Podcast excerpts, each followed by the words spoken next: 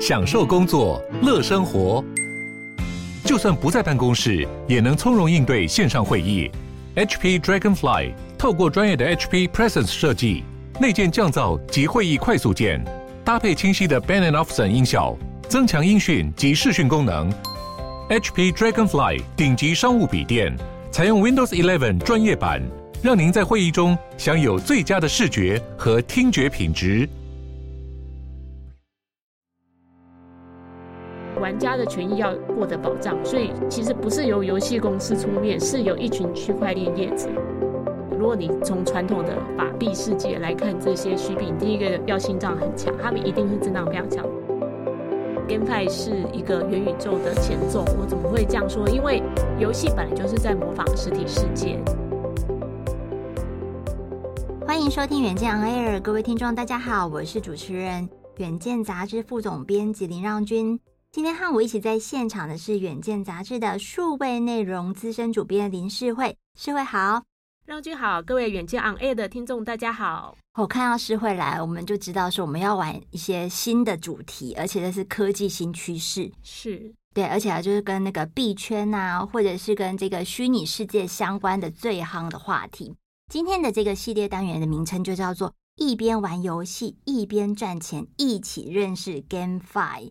所谓的 GameFi 就是这是一个复合字，就是 Game Financial 啦哈。Game Finance 没关系，我们就随意的讲它，因为它也有人叫它 NFT 游戏，然后也有人叫它链游，就是区块链游戏，然后综合链，反正都是同一个东西。对，它的这个中文就叫做游戏化金融，然后它的拼法就是 G A M E F I。好，大家可以去搜寻看看，这其实是一个。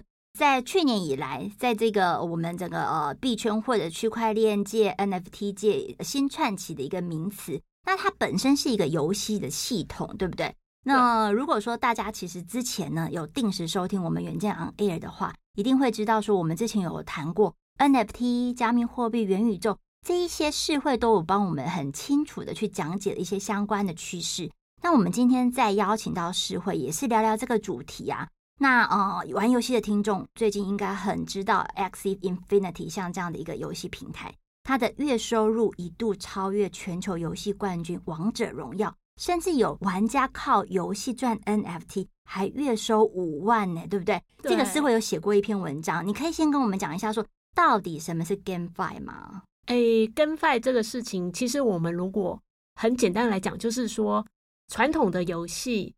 它的宝物是游戏公司有的，但是 GameFi 它的宝物可以独立出来，用 NFT 这个形式新的绑定资产。因为我相信现在大家已经很多人不用我解释，知道 NFT 是什么，就是说，诶，它其实是一个区块链技术，但是它可以绑定一些虚拟资产啊。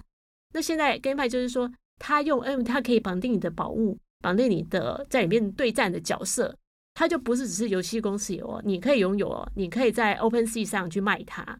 你可以去交易它，这个其实是跟传统游戏非常大的一个不同。对，我，我可以跟大家那个稍微再简介一下哦，光在二零二一年哈，就是 GameFi 串起这一年，GameFi 的游戏就已经超过五百四十个，你知道吗？没错。所以这个 GameFi 就是在我们呃默默的一个日常生活当中，在我们不知道领域，它就已经繁殖，蛮可怕的，成长到这样的一个规模耶。所以每个月、每周都会出现。对啊，对啊。所以就比如说。GameFi 像这样一个新的游戏类型，其实我们就要问啊，它到底跟这个传统的或者说我们现在既有的线上游戏有什么不同？因为其实大家也会问呐、啊，我们在这个啊，比如说天堂或是魔兽世界这些也有推出一些金币或是宝物诶，那那它也算是 GameFi 吗？诶，它不是。其实我们如果真的很熟游戏的人，其实会记得说，诶，小时候那个天堂曾经有闹过，就是说有玩家私下卖。宝物，而且花大钱，然后还有一些去年最红的就是说，哎，游戏公司去办一个抽奖抽宝物，就好像抽奖率太低，然后大家就生气，玩家就觉得说你游戏公司 control 的太多了，好像我其实投入我也氪金啊，花那么多钱在买这些装备上，只有我得到的很少。对，那我们可以，而且我还不能拥有它，对，我，我的规则还要被你制定。没错，然后我们。二零一九年，其实诶，日本有个很有趣例子，可以用来说明说为什么玩家的愤怒就是在这个游戏，很多游戏无法得到。嗯，就是我们要讲一群阿仔，就是有一群日本的阿仔呢，他玩一个游戏，就是一种恋爱模拟，叫 Love Plus Every。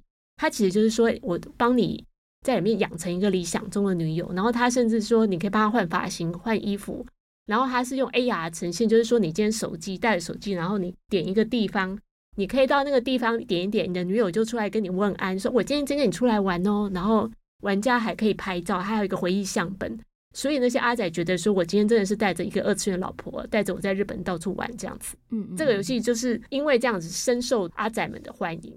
结果没想到经营一年，这个游戏决定要关站，然后这样不行啊！那老婆跟女友怎么办呢？对，说阿仔说，我今天我老婆就不见了，就是对他们来讲，这个是非常重要的，而且他的情感创伤，哎，是不是？是没错，他的珍贵回忆都消失。嗯嗯嗯。所以后来就是说，这个游戏公司他不得不说，好吧，我把相本留着给你们，就还不够，他就说不行啊，我的女友那些装扮，我花那么多钱给她打扮妹妹，那这些东西也不见，我希望有，所以他还有部分的功能也留存。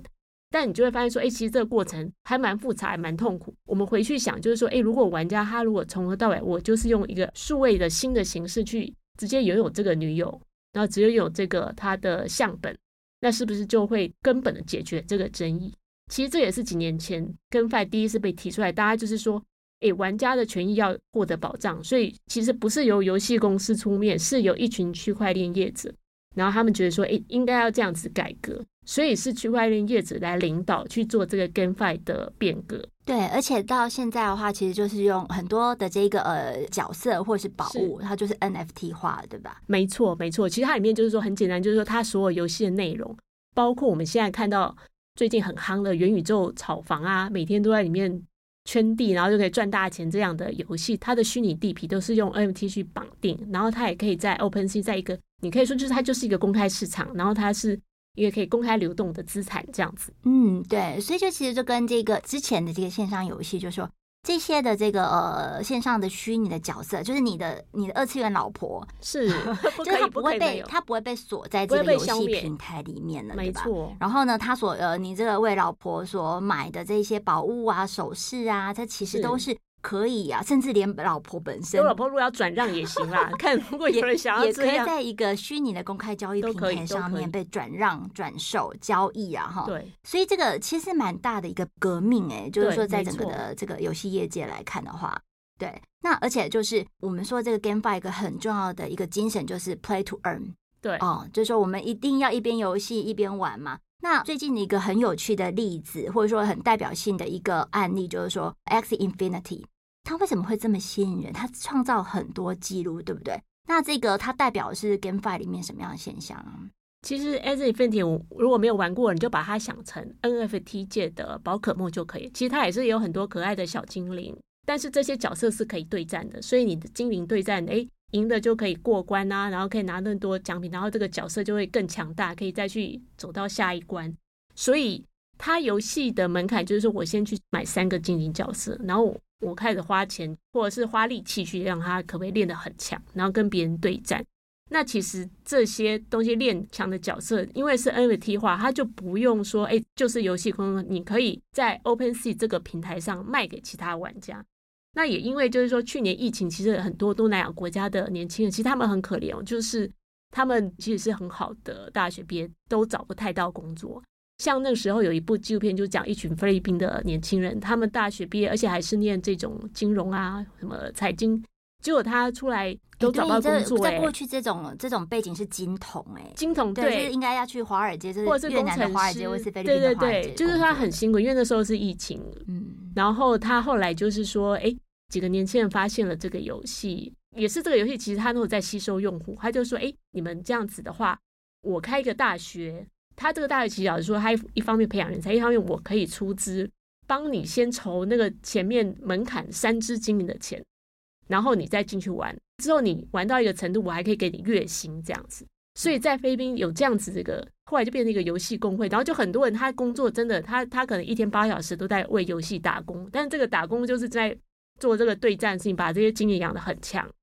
东南亚玩家因为他们投入的时间成本，然后养出了强大的这些角色，然后欧美玩家他比较有购买力嘛，他们比较有钱，从 OpenSea 上去买这些东亚玩家练得很强劲，然后他们再去打，所以它成了一个很神奇的全球性的游戏生态。哎，这样好好玩哦！其实就是在里面还有一个虚拟的牧场。是，那我比如说这些年轻人，就等于是在里面扮演一种畜牧者的角色。对，在里面就养大所有的这个角色精灵，其实然后再卖给很 再卖给金主们。对对，但其实老实说，这种游戏概念就是以前也有，只是说我们以前没有想到 MTY。像我自己有印象，我在脸书刚开始玩那个开心农场。然后哦，对，哎，现在大家还记得开心农场吗？我相信很，我相信眼见粉丝一定记得。然后那个时候就是说，有一阵子我玩，不是因为我多爱玩，是因为有一些朋友啊，然后他会来问我说：“哎，我今天缺一个什么？”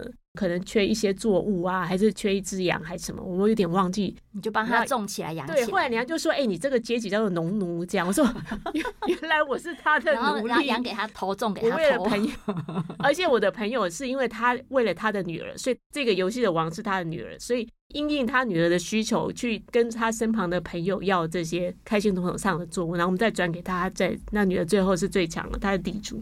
所以我觉得就是说，但是你可以像说这些东西其实都应该要有价值、有钱。那 Axie Infinity 其实它就是它们里面每个 NFT 它都是有价钱的。然后另外一方面，他们另外一种 finance 方就是说，这个游戏本身有也有一个币哦，它不是说只是用以太币买，你也可以用它自己的币叫做 AXS。那去年在这个游戏很红，时候这个游戏币我记得也是翻涨，大概好像有到百倍以上。我那时候，我那时候。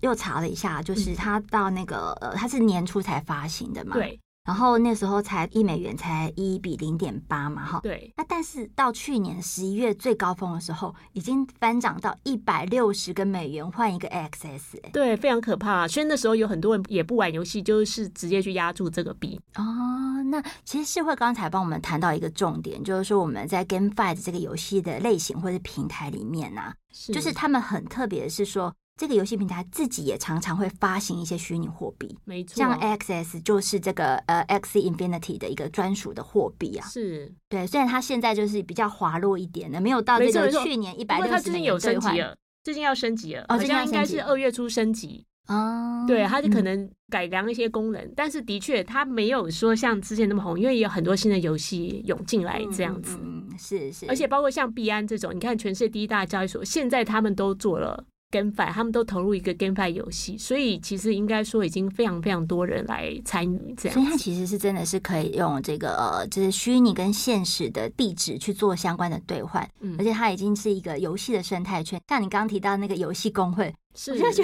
得 超指标性的。那这游戏工会表示说，你其实在里面的 player 就很多元了。就有人去养，有人去买卖，对，有人出资，然后有人买卖，这样子，它其实真的是一个，你就可以说它真的是一个生态圈。嗯嗯嗯，对。所以现在真的还蛮多年轻人，特别是像东南亚年轻人，开始靠这个 GameFi 去赚钱，等于是他的一个虚拟的，哎，不能这么说，应该他已经是一个主业了。那其实有些人是当，哎，实际上月薪的收入。那我知道台北最近也有，好像已经好多游戏公会成立。哦，对，有大学生也去进去。我卧底一下，或者是说去认你。我游戏对战时间太短，我可能一下要被打垮，无法。的实力太薄弱，这样对，无法无法。对，了解了解。那除了这个 Axie Infinity 之外呢，还没有什么 GameFi 的这个指标性的游戏啊？嗯，再来就是大家最其实这一阵很多人讨论就是那个炒房的游戏啊，元宇宙炒房。其实不管是 Sandbox 还是 Decentraland，他们的地皮都是用 NFT 绑定。那我们也知道，后来就是有很多大企业，比如说。艾迪达，嗯，对啊，或者是 Nike 啊，或者是一些艺人啊，然后网红他们都上去圈地，然后那个地价很可怕，已经比台北跟台北地价有拼这样子哦，真的已经到了一个蛋黄区的 level，到了蛋黄区，对，没错。然后还有韩国的年轻人，就是说。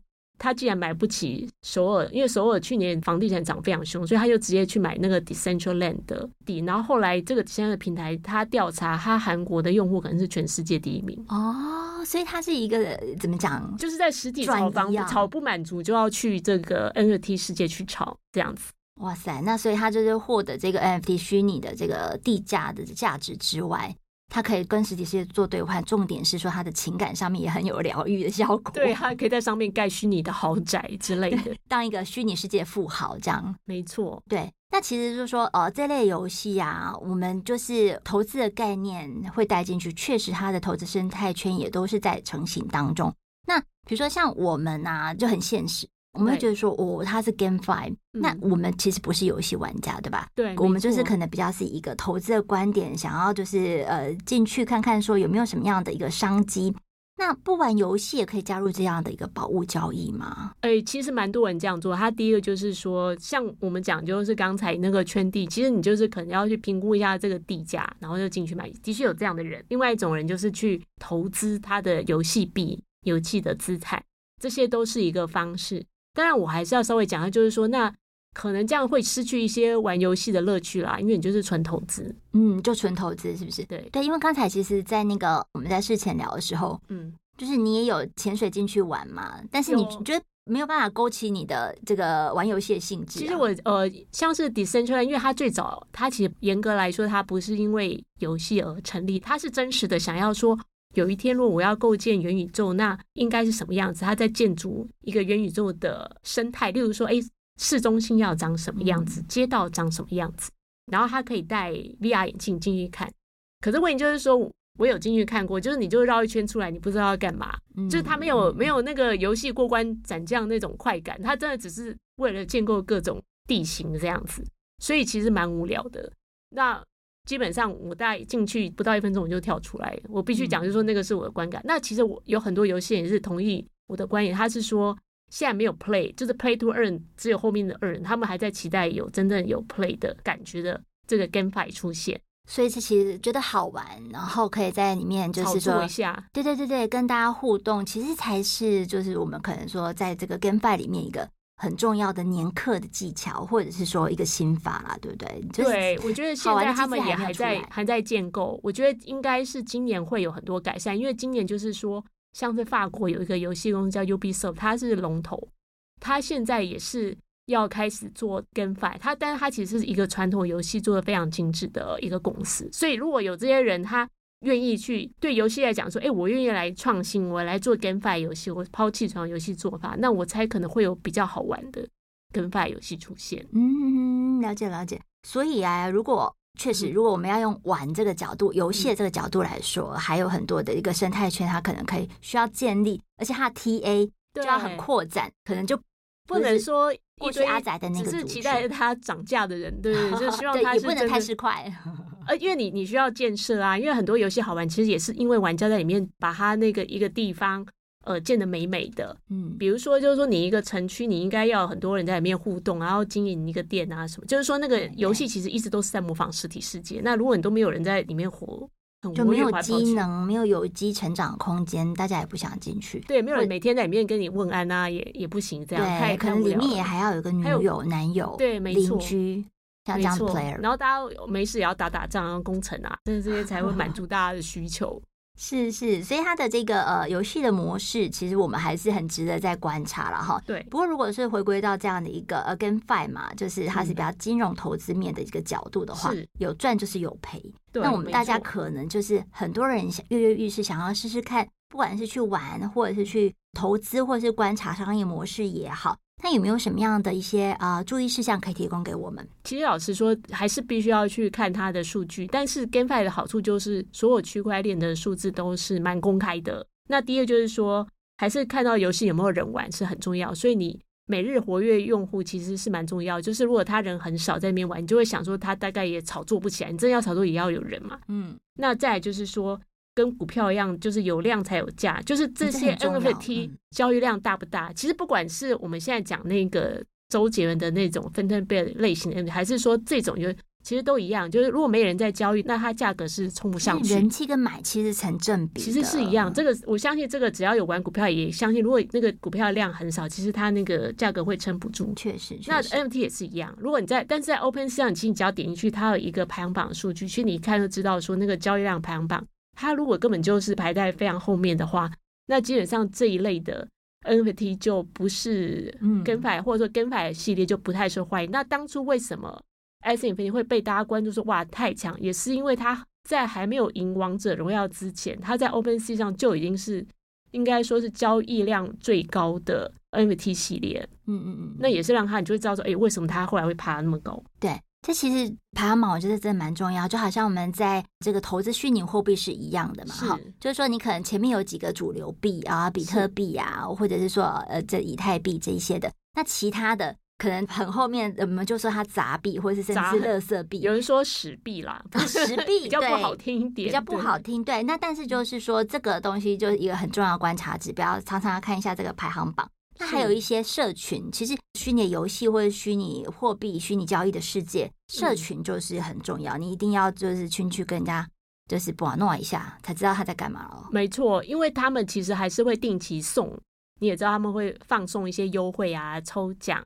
那其实现在呃，所谓币圈他们最夯的沟通管道，其实他们都不会在脸书，也不太在 YouTube。前两天采访一个人，他就跟我讲说，他现在在这些所谓的 Web Two 世界，他都得不到温暖，所以他喜欢使用像 Discord。Discord 大概几乎是所有币圈的人他们都会使用的一个工具。嗯，那通常第一手消息都是在 Discord 的这些游戏的官方频道诶散发出来的。由于它那个东西是开源，也就是说它很多功能可以自己设计。那老实说也有很多假消息，所以就是你跟那个官方消息的时候，你可能还要再注意一下它的真伪。其实是蛮多假消息在里面传播。可是老实说，它就是第一波的消息，一定可以看到。再来就是说，像是呃，Twitter，Twitter 也是币圈比较关注的。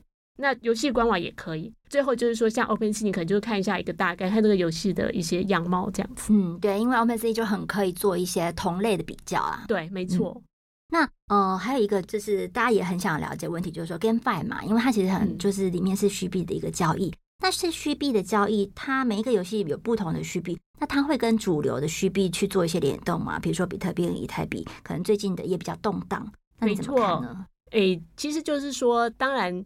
它毕竟也是虚币的一种，不过我们最近看也蛮有趣的一个发现，就是说比特币前几周也有崩跌过，但是像是 Sandbox 啊，我们刚刚讲那些反而是还好。但是所谓的元宇宙币之前也曾经跌过，他们的震荡，我必须说所有的币震荡都是非常惊人的。如果你从传统的法币世界来看这些虚币，你第一个要心脏很强，他们一定是震荡非常强，但是呃，他们倒不一定相关。所以，GameFi 里面的那些游戏币跟 NFT，其实他们还是跟着自己有没有玩家在支撑哦。它也有它的基本面，对不对？没错，就是说，如果你今天很多玩家在那里玩，其实它价格跌的呃空间就不会那么大，它震荡就还好。对，不会那么大，就比方说。哦，你可能点了，还是有人去借刀子啊？没错，就逢低承接，所以它的价格就会相对的。而且像我之前讲说，这些 Sandbox 或者其他圈地的游戏，它通常只要发布有一个大品牌进入圈地，那它的币价马上就涨。那个跟比特币倒是没什么关系。哎、欸，这个真的要很敏感呢、欸。真的啊，所以、哦、我觉得我不行哎、欸。心脏很大颗的，没错。其实老实说，那个我还是会劝大家，如果真的是要玩这种币的话，那就是资产配置蛮重要。我觉得它可能比比特币的动荡还大。我们目前看是这样子。对，我们其实远见 on air 聊过很多资产配置，大家可以参考一下。对，觉得像这一种比较是呃震荡一点的，这个就是说它的下跌风险，或者是说它的动荡的幅度都比较大一点的话，可能你的这个资产配置。投入的这个资金比例就要小一点了哈，可能有一些是试水温。对，币圈人都说投便当钱，可是我后来发现他们便当钱有那种五百块到五十万不等，五十五十万一个便当的价格，但是他们都会说啊，你如果不放弃，你就投个便当钱下去，那你心中的便当钱就自己就自己去定价。对，没错，对，五十万也是，哎，对啊，某对某些人来说，五十万确实有可能就是吃一顿就没有了。对，有可能，欸、有可能。对，但是就是我，我们就是当然是要强调，老实说，我我自己看游戏币，我都会蛮怕的，就是它的震荡其实非常强。嗯嗯嗯，所以它可能就是也不是完全从投资观点，然后还是多方考量一点。那但是基本上，如果我们从这个呃游戏化金融这个 GameFi 这样的一个模式来看的话。嗯，诗慧你怎么看呢？从它的它的商业模式以及这个未来的发展，其实我会觉得，呃，GameFi 是一个元宇宙的前奏。我怎么会这样说？因为游戏本来就是在模仿实体世界。那我们现在一直在讲元宇宙的愿景，它到底要怎么落实？那当然是元宇宙以后万事万物要一个资产都能够绑定，才能够流通啊，它才是一个像实体经济的样子，那它有价值。那这个经济生态到底要怎么乱出来？我觉得就是在。GameFi 这个模拟实体世界的过程中去把它实验出来，如果它实验得很好的话，我相信元宇宙也许就不远。但是如果说这一阵的跟飞你就发现，哎，最后它就是声势没有真的起来，那我猜元宇宙要把它的愿景实现也会蛮难的。对，提醒得很好了，因为其实每一个这个商业啊，或者是说我们的这个呃，像元宇宙这样的一个新的革命性的一个新经济，它其实很重要检验指标就是说你有没有成熟的交易机制跟市场创投的机制嘛，哈。那所以 GameFi 其实就是里面的一个很重要的一个交易的平台跟模式。嗯那今天非常谢谢世慧来到我们这边分享 GameFi，谢谢大家，谢谢谢谢。那如果想要了解更多的细节，欢迎参考资讯栏连接，或者是上远见的官网搜寻 GameFi 就可以找到世慧的文章喽。也请大家每周锁定远见 Air，帮我们刷五星评价，让更多人知道我们在这里陪你轻松聊产业国际大小事。下次见，拜拜，拜拜。